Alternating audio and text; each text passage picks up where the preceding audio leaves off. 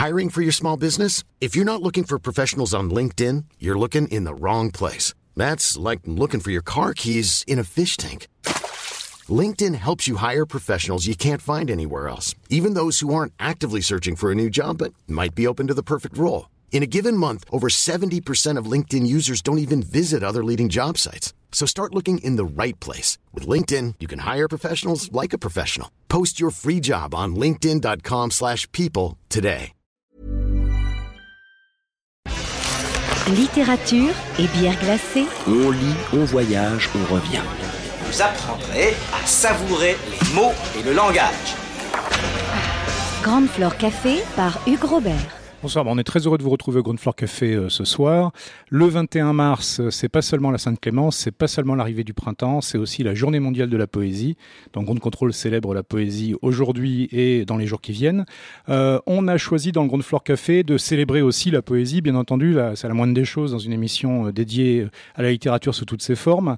Mais on a choisi, on avait la chance en fait de pouvoir choisir un moyen un peu particulier puisque Hans Limon a accepté de nous rejoindre sur le plateau. Bonjour Hans. Salut Hugues. Et Hans a publié donc il y a quelques mois euh, chez Kidam Éditeur un roman un roman, euh, il faut insister, c'est un roman, euh, même s'il est complètement nourri et, gorgé de poésie, mais un roman qui s'appelle Poéticide, et dans lequel, on l'élucidera certainement dans le cours de cette émission, qui aime bien châtie bien, et donc peut-être que le meilleur service à rendre à la poésie, c'est d'aller tuer les poètes, et donc il y a un narrateur redoutable qui se déplace euh, dans le temps chaque fois que nécessaire pour aller euh, exécuter euh, par les moyens les plus divers en fait un certain nombre de poètes. Et Hans nous expliquera certainement tout à l'heure pourquoi ces poètes-là, pourquoi il fallait aussi saisir le mal à la racine dans certains cas. En tout cas, c'est une forme d'hommage qui est certes un peu paradoxale, mais qui est absolument réjouissant. C'est un, un livre qui se dévore, c'est un livre qui justement réussit cette prouesse d'être à la fois un roman à à, chute, et eh oui, euh, presque un thriller, euh, mais qui tout le long, en fait, à la fois nous donne un véritable euh, aperçu très incisif sur ce qui fait l'essence de tel ou tel poète ou poétesse, et de la façon dont la poésie va se nourrir justement de l'histoire, de thèmes, et qui n'hésite pas à utiliser une forme assez originale, puisqu'à chaque fois que la poésie, et notamment la poésie rimée, euh, euh, s'introduit dans le texte, elle est barrée en fait d'un trait euh, oblique qu'on ne va pas dire rageur, mais en tout cas nettement décisif. Hein, qui disqualifie en fait ce texte en disant voilà la poésie est là mais en même temps elle est barrée. Alors peut-être pour commencer, Hans, voilà, comment est venue cette, cette, envie et cette décision de traiter la poésie, de traiter le mal par le mal ou de traiter le bien par le mal et donc d'aller procéder à ces exécutions? Euh, tout d'abord, merci pour cette euh, super présentation. Je suis, assez ému. On a déjà eu l'occasion de se voir il y a quelques mois. Merci de m'avoir invité euh, pour cette journée mondiale des poètes. Alors, Poéticide est né tout simplement d'une sorte de besoin, besoin de presque un besoin vital euh, d'écrire de la poésie, mais en même temps sous une forme qui soit euh, un peu novatrice. Alors, sans prétendre refaire évidemment la littérature, mais euh, comme je le dis souvent, j'arrive rarement à écrire quelque chose qui soit de l'ordre d'un recueil au sens d'un agrégat de poèmes. Et ensuite, j'ai un amour immodéré pour les morts, sans parler d'obsession morbide, mais j'ai un, amour immodéré pour les morts, pour les poètes morts, ce qui ne veut pas dire que je, que, je n'aime pas mes contemporains, on en parlera tout à l'heure. Et, euh, alors je, et puis une, nostalgie d'un temps que je n'ai pas vécu, et notamment le 19e siècle. C'est d'ailleurs pourquoi je vais euh, de préférence tuer Rimbaud, Hugo, euh, et j'aurais pu en tuer encore d'autres, mais il fallait, il, fallait élargir le menu. Et, l'idée étant de, de à la fois construire une œuvre qui soit euh, qui ait une tension, une tension. Elle relève un peu du théâtre et du roman à la fois. vous avez dit euh, thriller, euh, il y a un peu de ça. Et puis aussi qui constitue un recueil en filigrane. Donc c'est pour ça que les, poèmes sont barrés.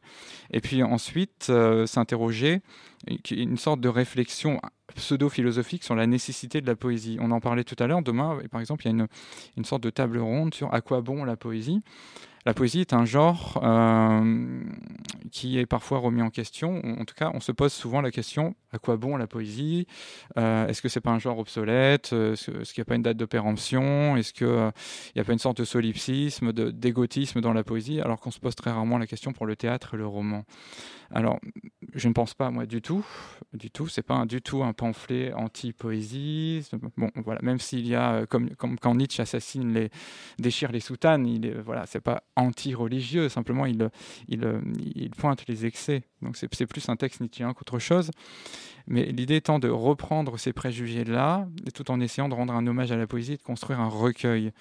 Et quand j'ai entendu le petit clic, c'est-à-dire l'histoire, et, qu'il me fallait prendre des poètes, je me suis mis à écrire Poéticide en ayant bien en tête qu'il me fallait brasser plusieurs siècles d'histoire et aussi plusieurs styles sans tomber dans l'écueil du pastiche. Mais donc oui, mon, euh, but de départ était de rendre euh, hommage aux poètes en les assassinant. Voilà, c'était une déclaration d'amour aux poètes.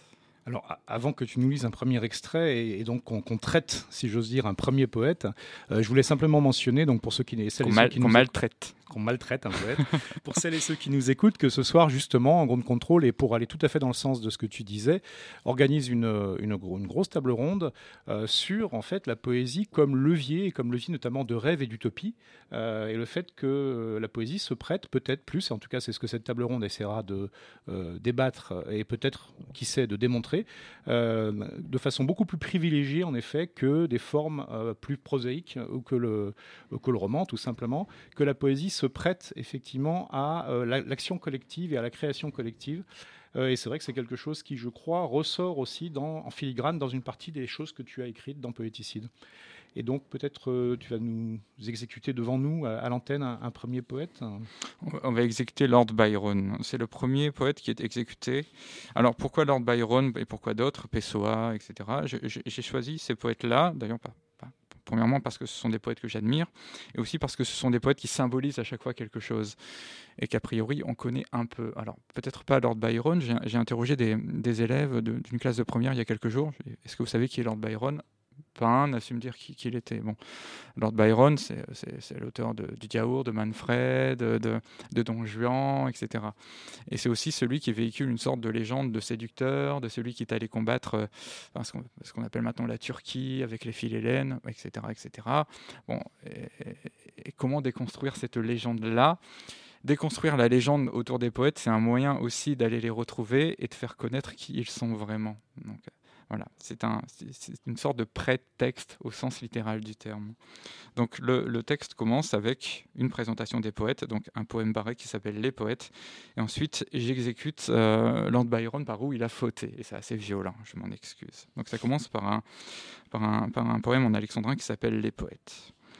Nous sommes les pasteurs, nous sommes les poètes. Nous sommes les élus commandant la tempête sur un plateau de verre où trône une coupette. Et nous buvons, et nous trinquons, et nous cuvons, nous rendons en relance ce que nous vous devons. Mais que vois-je au hasard? Un joli papillon qui flirte avec le ciel et rime avec sillon Je m'en vais l'enfermer dans ma verte rature. Je sais bien mieux que vous ce que vaut la nature. Sur le trottoir d'en face, une jambe coupée? Pourquoi ne pas en faire une belle épopée? Mes prophéties coudoient les fondements du monde. Je transmute l'abîme en lumière féconde. Nous sommes le Messie, nous sommes la trompette, nous pleurons vos malheurs sur un air de goguette, et nous voyons, et nous sentons, et nous disons, nous accommodons l'aube à toutes les saisons. Oh, je suis les poètes, amants du peuplier, je l'écrirai cent fois pour ne pas l'oublier.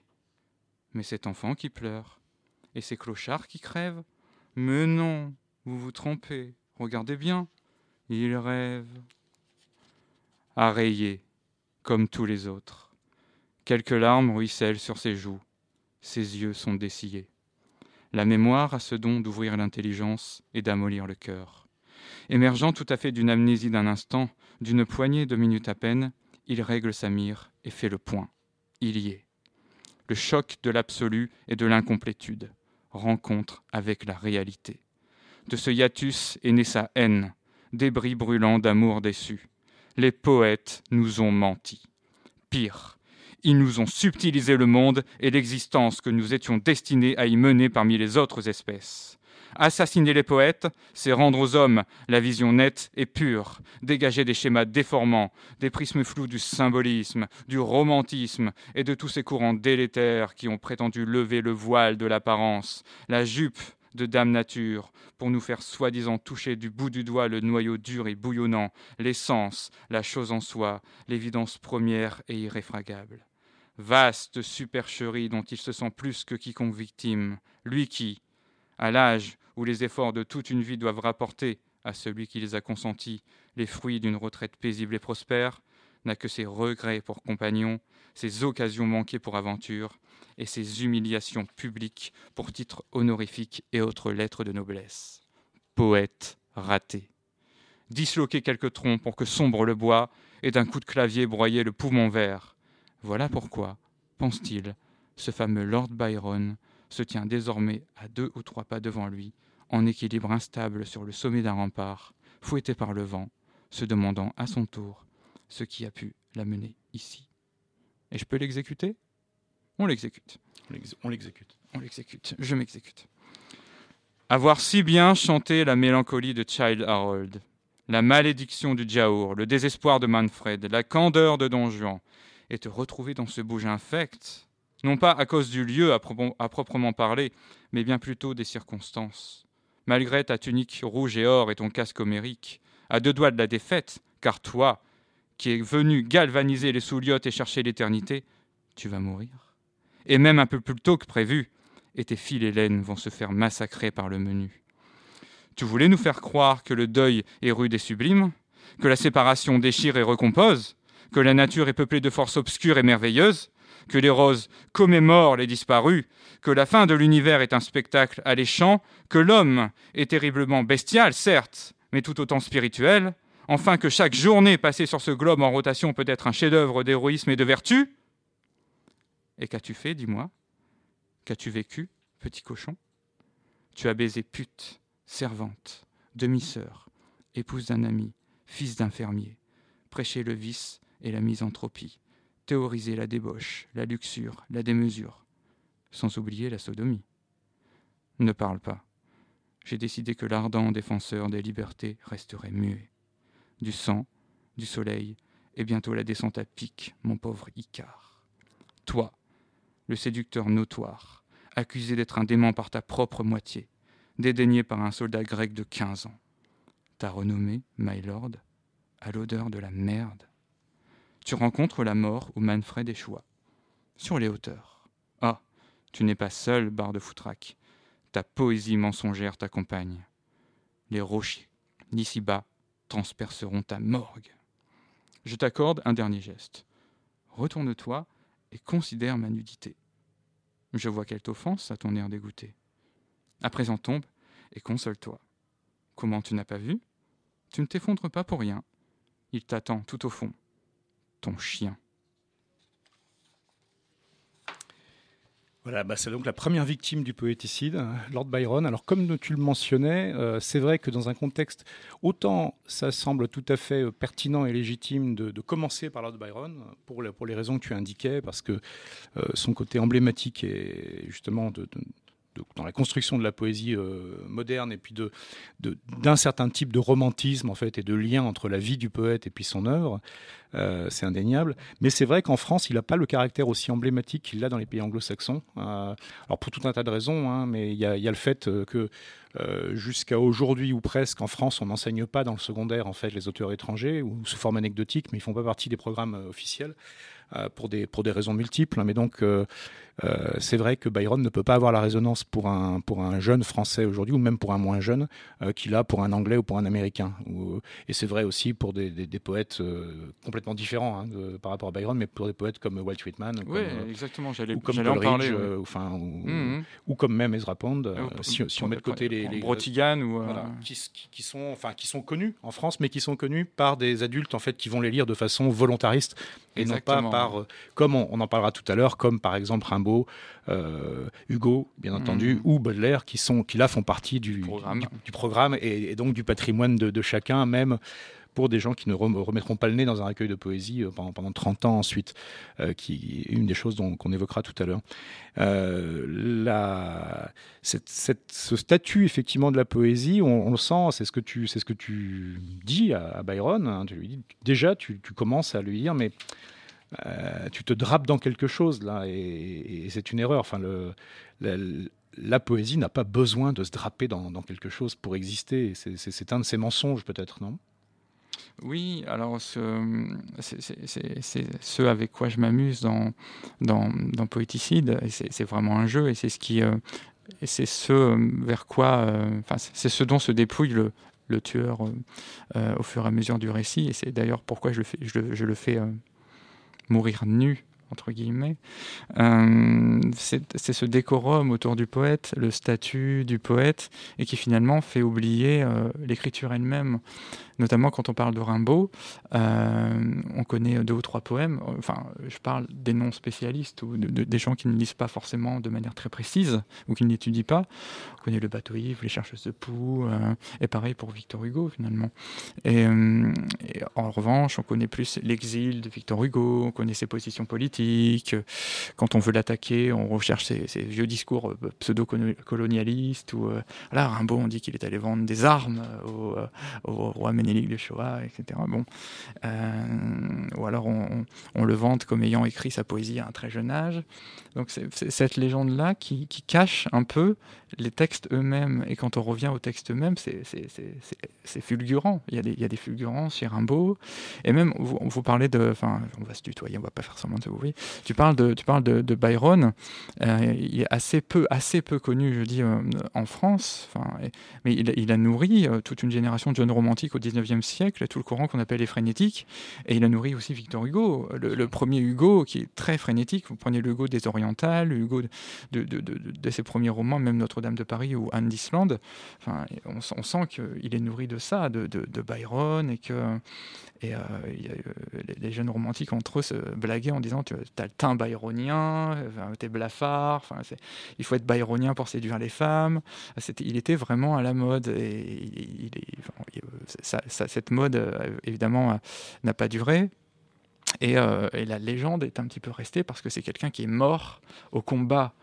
Évidemment, quand on cherche un petit peu dans sa biographie, on trouve qu'il est mort dans des circonstances totalement minables et que, et que voilà, on, a construit a posteriori cette légende et qu'on en oublie ses écrits. Et quand on lit Manfred, quand on lit Don Juan, sa, version de Don Juan, elle est beaucoup plus. Euh, Don Juan est autant coupable que victime.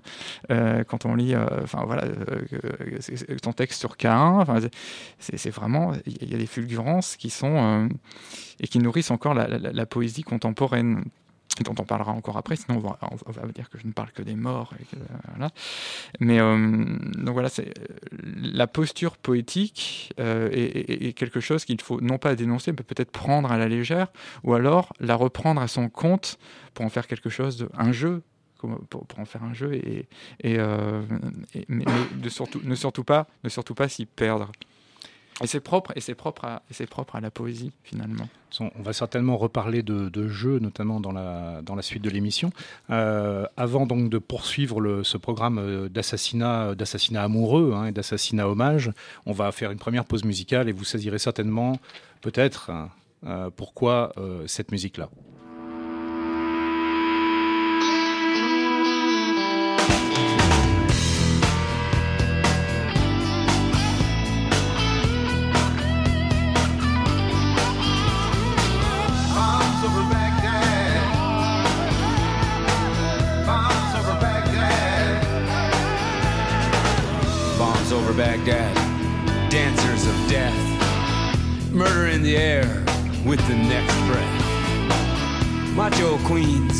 Selling war makers' toys, raining destruction, good old boys. Deathbringer in Queen George's eyes, read his lips, war maker lies. Religious Reich's revenging sword thou shalt kill in the name of the Lord.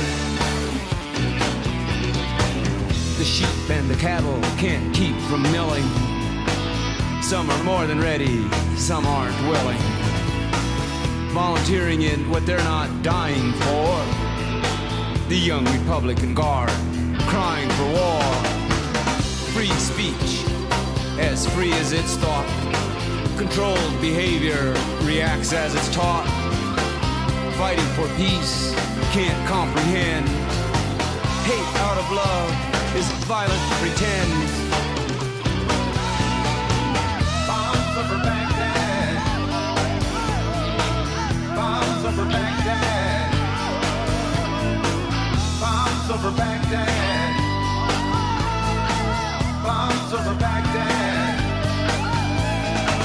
Vampires drinking blood and oil cocktails. Their violence works, it hardly ever fails. When blind man can't see, he believes blind. Blind obedience is the child of mindless mind. New world order is an old world lie. Fighting for peace, see how they die. Dragging in God as they turn violent. God says nothing, he just remains silent.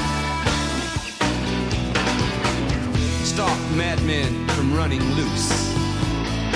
Mother Earth woman can't take the abuse. Living right now is living for tomorrow. Time is saying there's no more time to borrow.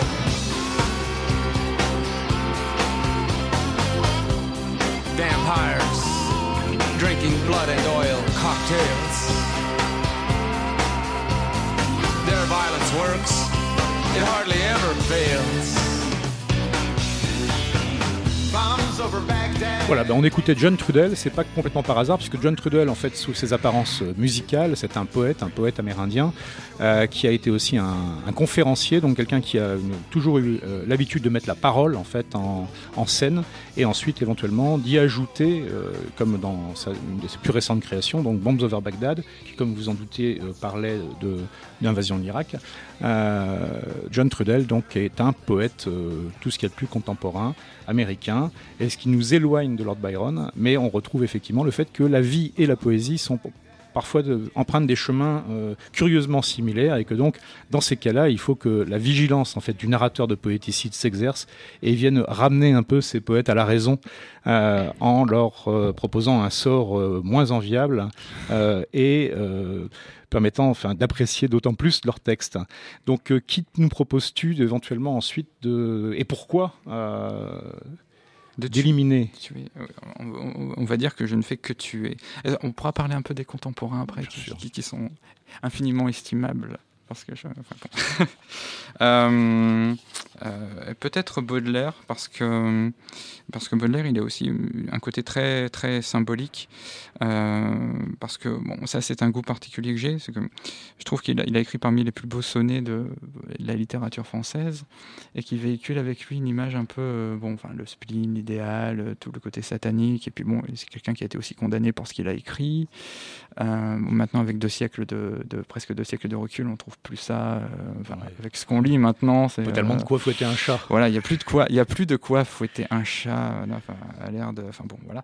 Et et voilà, il y avait quelque chose de sulfureux chez lui.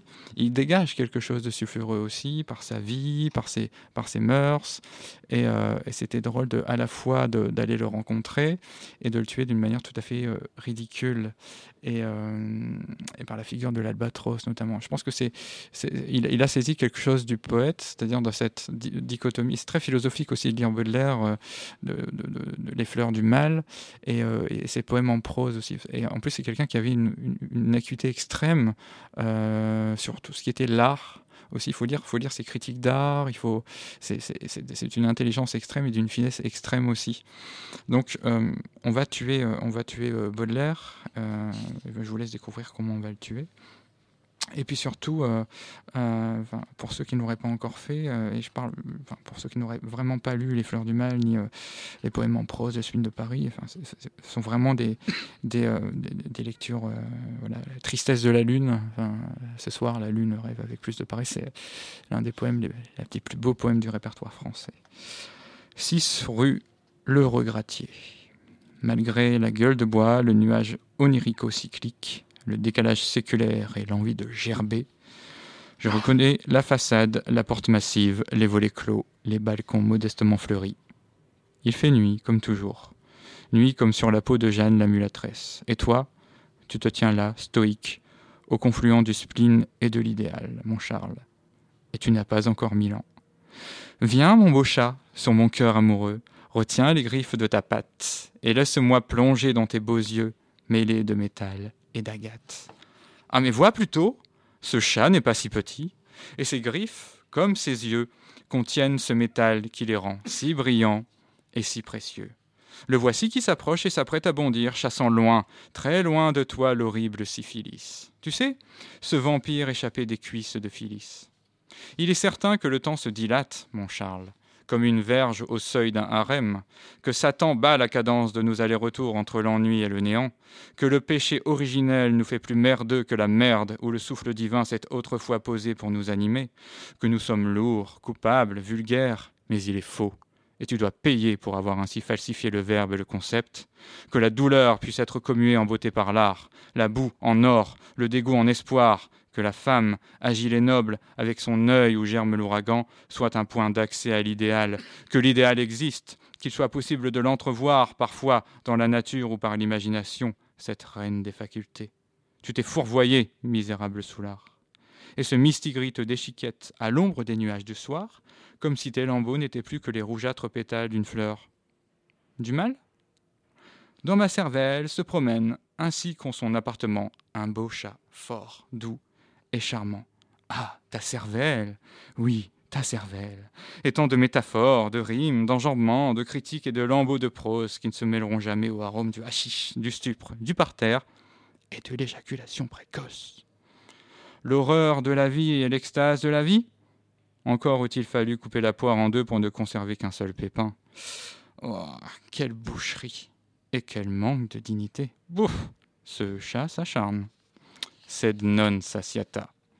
Albatros, albatros, cauchemar des archers, toi qui par ta vitesse étonna la cigogne, tu reposes plus plat qu'une morne charogne, et tu rebuterais les plus frustes bouchers. L'idéal? Hum, Janus bifrons, et le ver rongera ta peau comme un remords. Et voilà pour Baudelaire. pardon pour lui. qui, qui, reçoit donc un sort bien mérité. Euh, euh, c'est une des choses qui est saisissante dans Poéticide, c'est que voilà. C'était l'instant lolcats. Non, mais sans mentionner chacun, donc ou chacune de, de, de, celles ou ceux que tu exécutes. Euh, tu, joues en fait assez admirablement, je trouve, avec effectivement juste à l'extrême limite du pastiche, mais en mettant le doigt dans ce qui a pu, a pu chez certains d'entre eux, euh, c'est flagrant chez Baudelaire, c'est flagrant chez Hugo, euh, notamment, hein, ce qui a pu devenir euh, au fil des années une sorte de marque de fabrique, en fait, chez les uns ou les autres. Il y en a où c'est moins, c'est moins flagrant. Mais tu le fais avec beaucoup de tendresse, hein, et on sent que, bien sûr, tu, les exécutes froidement parce que c'est nécessaire, mais que. Mais, tu n'arrives pas à masquer la, profonde tendresse que tu as pour eux néanmoins.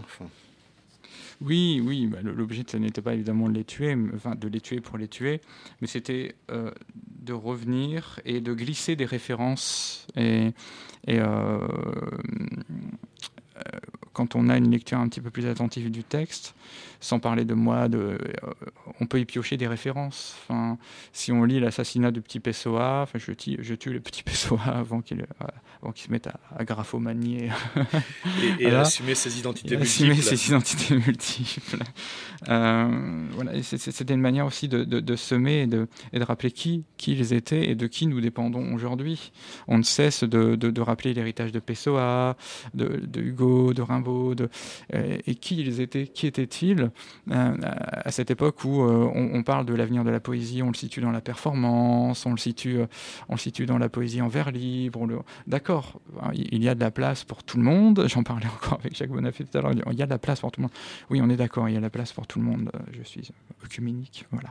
Il y a de la place pour tout le monde, mais on ne peut pas écrire sans référence. on, est gorgé de références. Il faut assumer, il faut assumer ces gens qui nous ont portés, qui nous ont amenés là où nous étions. Et l'idée étant de retrouver ces racines-là et, de trouver un prétexte, euh, le prétexte étant euh, d'aller les tuer. Et le poéticide a une bonne raison pour aller les tuer, bien évidemment. Et bon, après, un peu de fantastique parce qu'on ne remonte pas le temps comme ça, comme euh, Marty McFly. Ou voilà.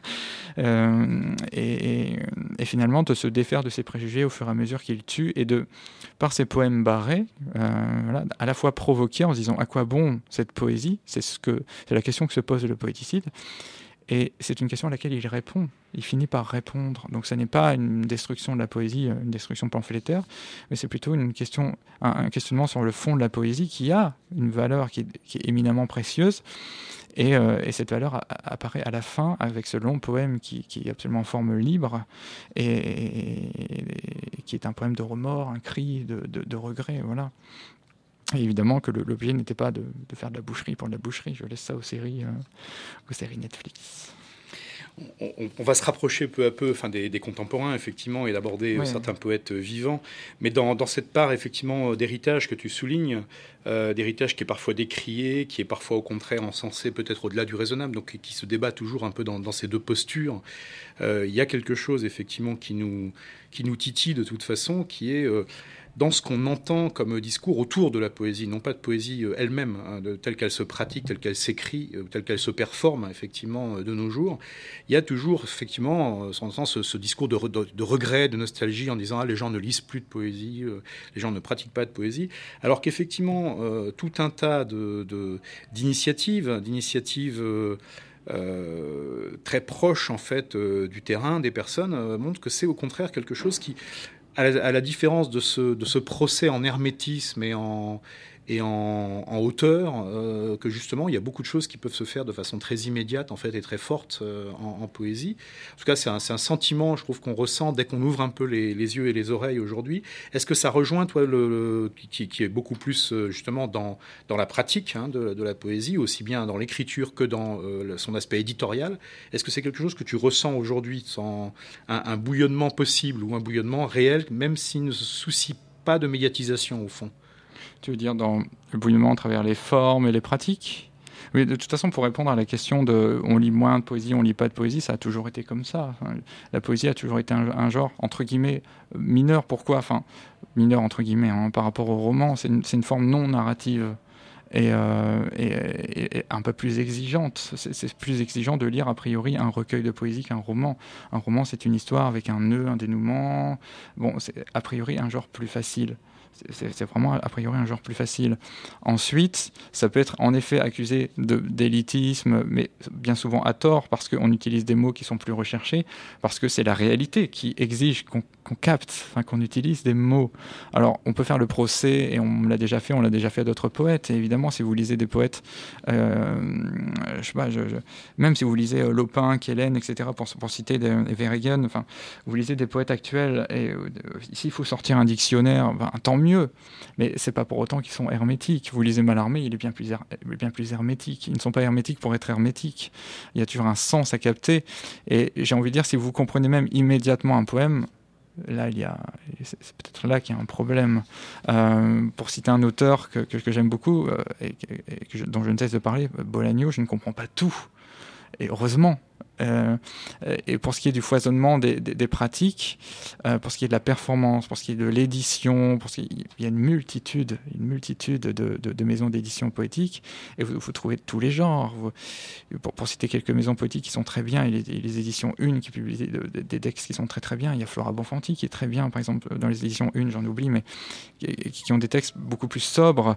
Flora Bonfanti, a un arrière-fond beaucoup plus philosophique, avec une écriture pas sobre ou euh, pas, pas, pas, d'envolée euh, romantique ou qu'on peut trouver dans Poéticide. Vous avez les, éditions Chênes qui sont plus dans, dans, la, dans la lignée de, euh, je sais pas, d'un Bonne Foi ou, ou, d'un Jacoté. vous avez vous avez le Castor Astral avec Cécile Coulon, avec Thomas Vino. je ne me fais pas de soucis. le procès qu'on fait à la poésie, c'est beaucoup plus d'être un peu entre guillemets has d'être dans l'égotisme et d'être à côté de la réalité. C'est-à-dire que vous parlez des fleurs, des cailloux, euh, pendant qu'on se fait trucider, pendant qu'il y a la guerre, etc. Alors il y a il y a un pan de la poésie pardon, qui dit on va sauver le monde avec la poésie, et un autre qui dit euh, qui se réfugie dans le, dans le, dans le subjectivisme. J'ai envie de dire ni l'un ni l'autre. Au XIXe siècle, les, jeunes romantiques brandissaient les livres avec un vrai programme politique par ailleurs. Ils formaient des cénacles en disant on va faire péter le gouvernement, on va... et finalement ça n'a rien donné, ça n'a absolument rien donné. Donc, en fait, en réalité, c'est un, c'est un faux procès. Euh, la, poésie, déjà, ça provient d'une nécessité d'écrire. Tous les poètes qui sont là, ils en sont même morts parfois, ils se sentaient une affinité et un besoin d'écrire une affinité, que ce soit avec la nature, avec les éléments, avec le cosmos.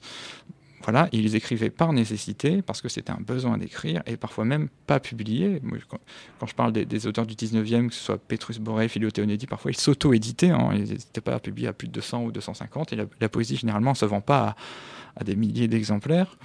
Et ensuite, dire que la poésie sauvera le monde, c'est faux. c'est faux, il faut être réaliste. Néanmoins, elle peut la rendre, elle peut la rendre habitable.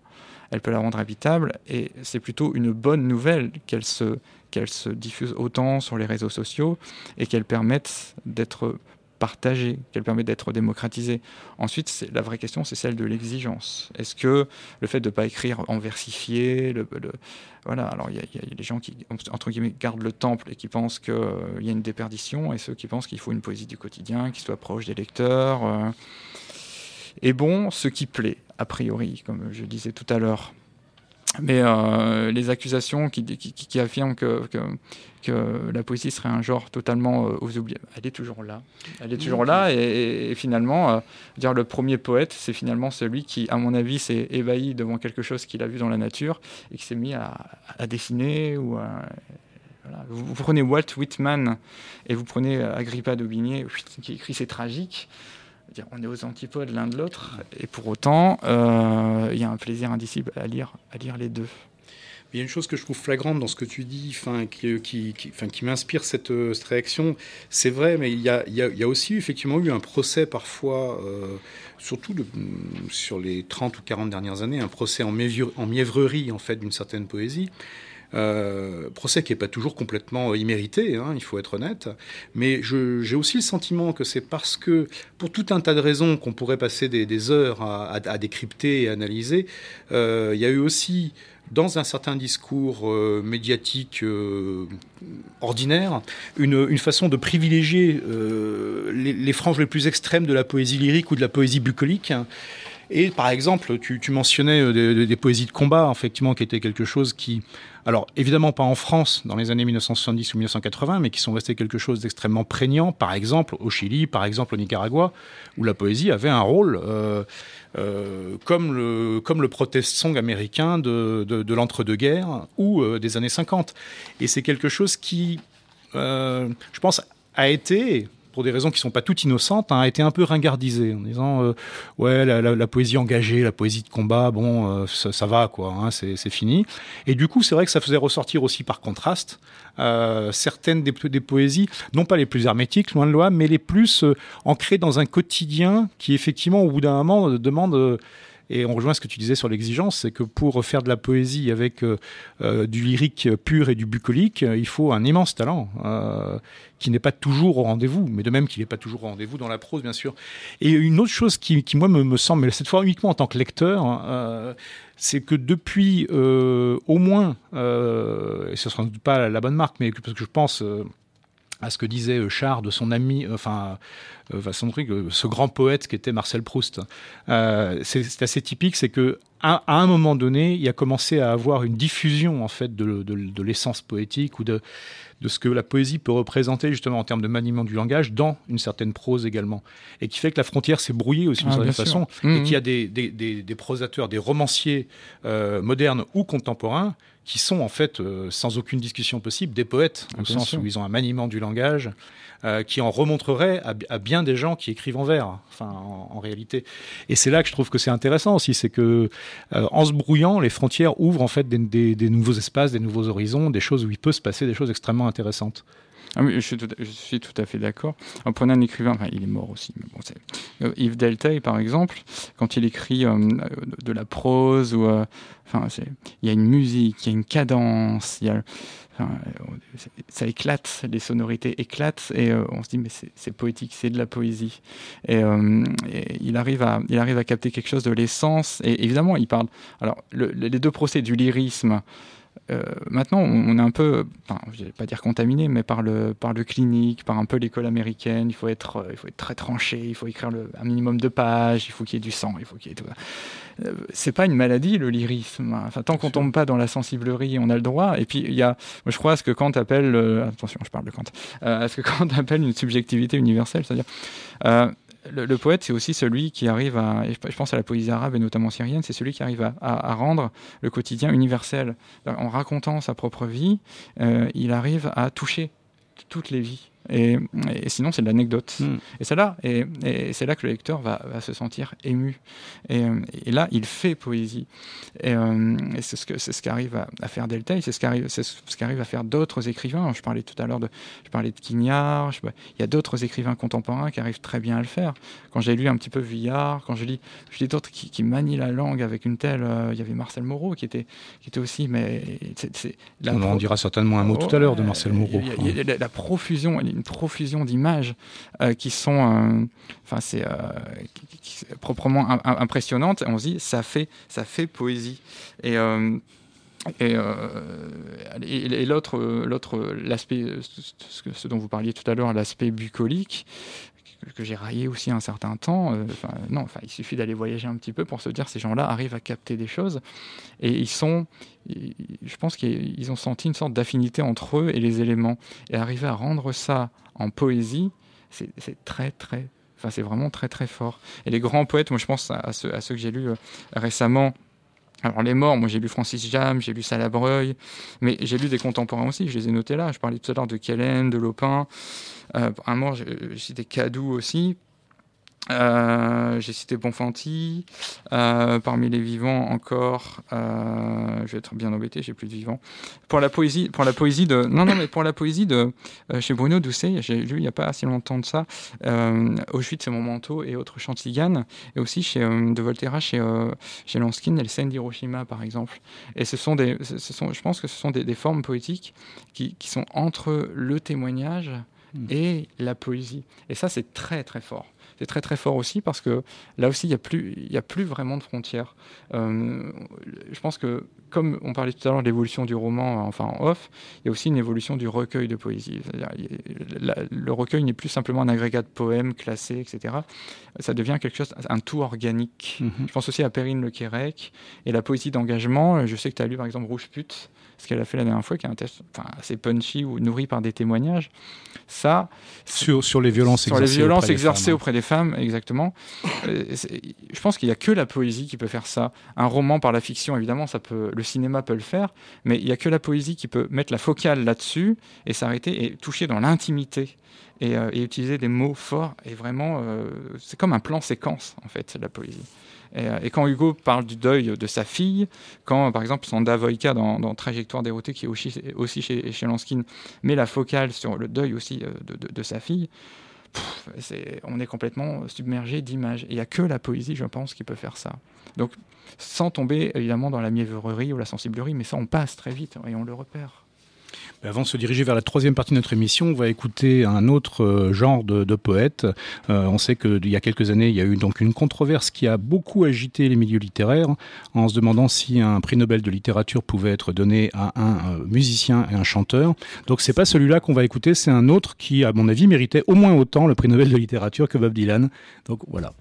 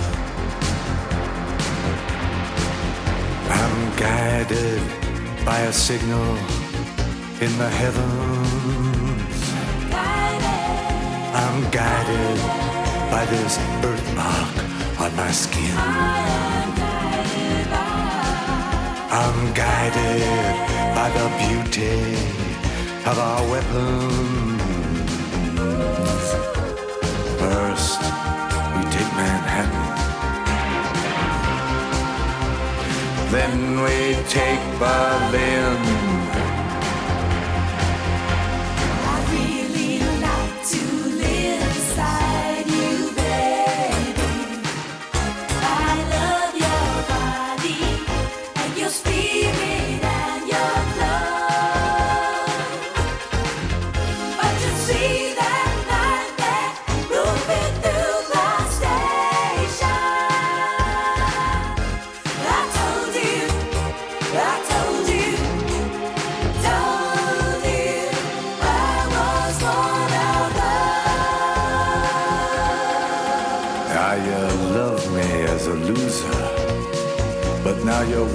That I just might win.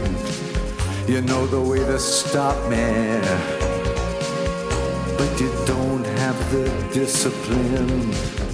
How many nights I prayed for this to let my work begin. First, we take Manhattan. Then we take Berlin. Voilà, ça va être la, troisième et dernière partie de notre émission. Donc, on va poursuivre avec le poéticide dans ce monde, donc paru il y a quelques mois euh, chez Kidam Éditeur. Donc, un, ouvrage que je vous recommande absolument, on ne recommandera jamais assez. Euh, je voulais, avant qu'on se remette à peut-être tuer un dernier poète et peut-être éviter d'en tuer un, euh, Nous, dira un mot sur pourquoi il y en a un finalement qui, échappe au sort des autres, euh, bien qu'en étant, euh, en ayant droit à un traitement complexe. Euh, je voulais mentionner en fait un livre qui n'est pas du tout un livre de poésie, mais qui est un, compagnon précieux, je pense, pour n'importe quelle lectrice ou n'importe quel lecteur qui s'intéresse à la poésie. C'est René Char en ses poèmes de Paul Veyne. Donc c'est un livre qui est déjà ancien, hein, qui a presque une trentaine d'années, qui est paru peu de temps après la parution des œuvres complètes de René Char dans la Pléiade, et donc très peu de temps après le décès de René Char, mais un, un livre qui avait été ébauché en fait euh, du vivant de René Char. Donc Paul Veyne, grand historien euh, et absolument pas poète, hein, euh, et qui était devenu sur le tard un ami de René Char. parmi d'autres, pas nécessairement un ami intime, mais un véritable ami, et, avait entrepris ce travail qui est une sorte, comme il le disait lui-même, de paraphrase en fait des poèmes de René Char.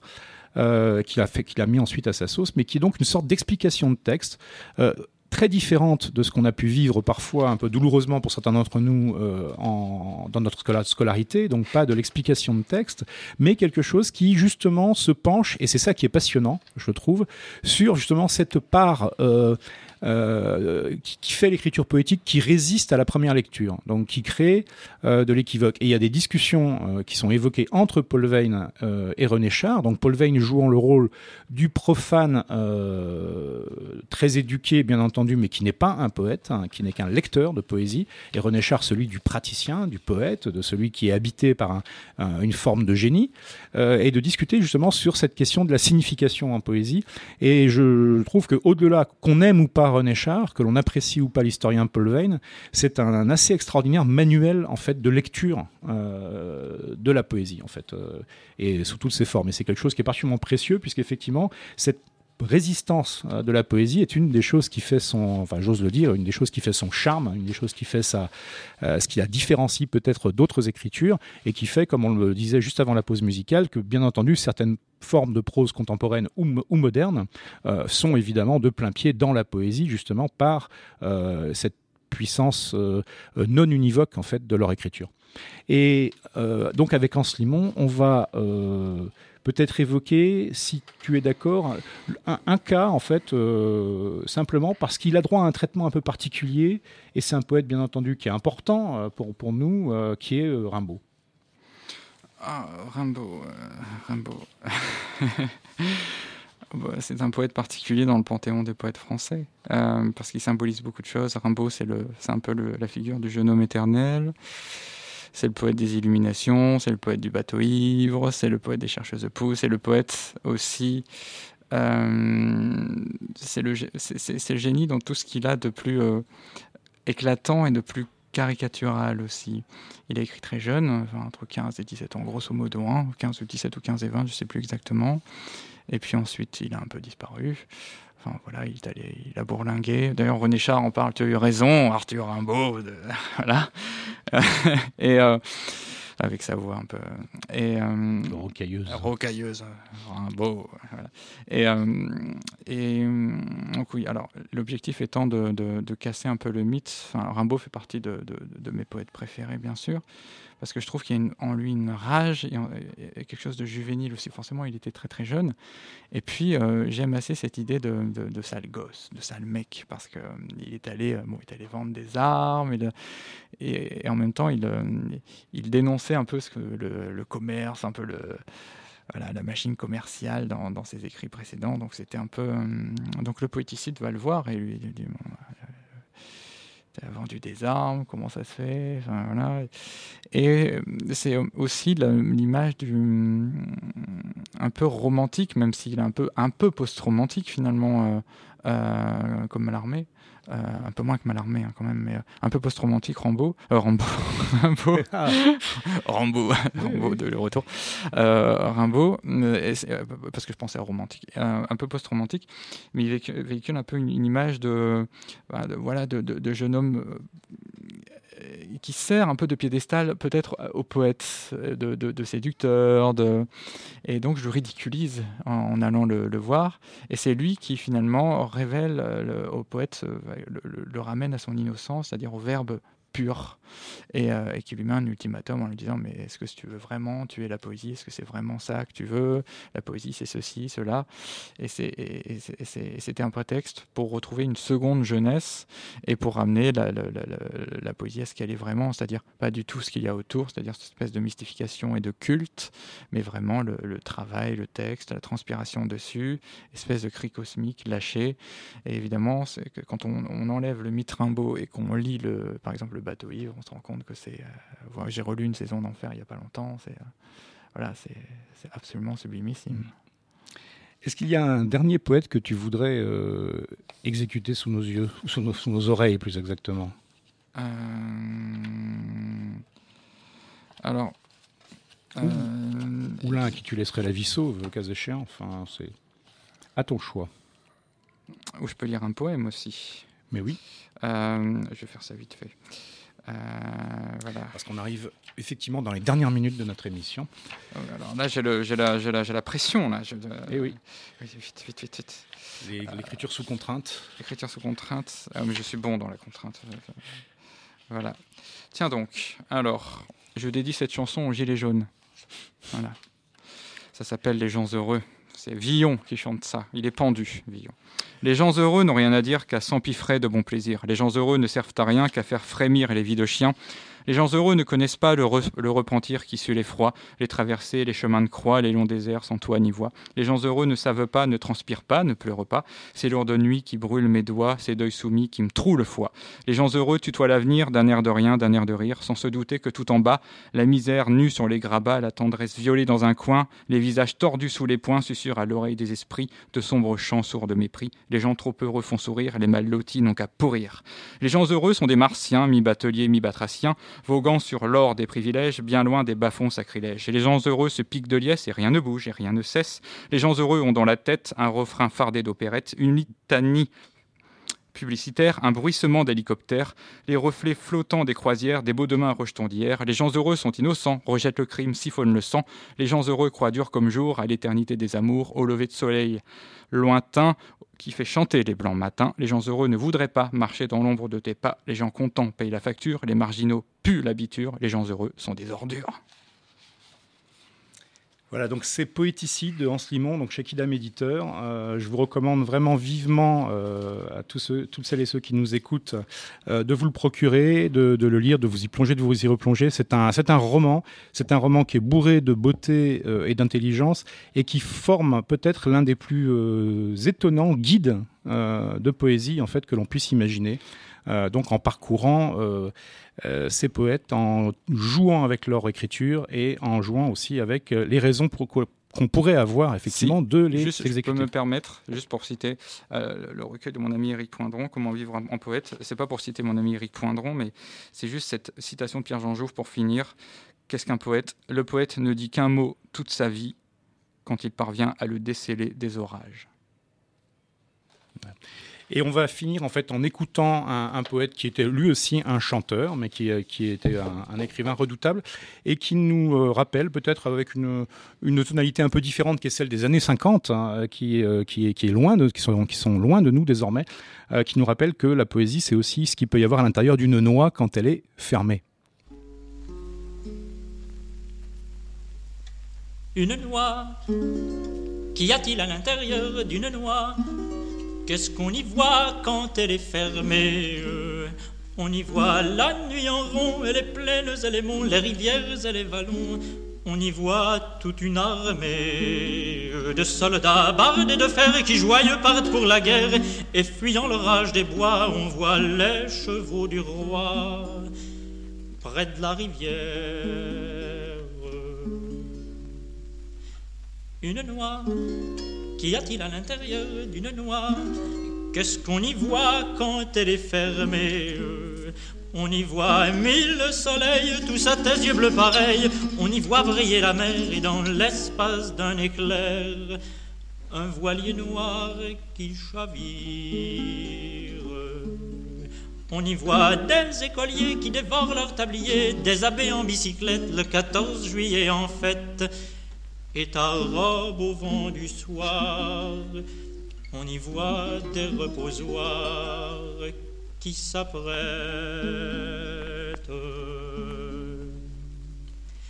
Une noix, qu'y a-t-il à l'intérieur d'une noix? Qu'est-ce qu'on y voit quand elle est ouverte? On n'a pas le temps d'y voir, on la croque et puis bonsoir. On n'a pas le temps d'y voir, on la croque et puis bonsoir, les découvertes.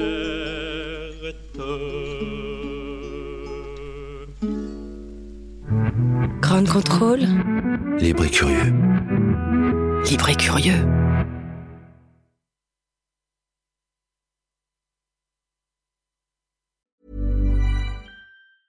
Even when we're on a budget, we still deserve nice things. Quince is a place to scoop up stunning high-end goods for 50 to 80% less than similar brands.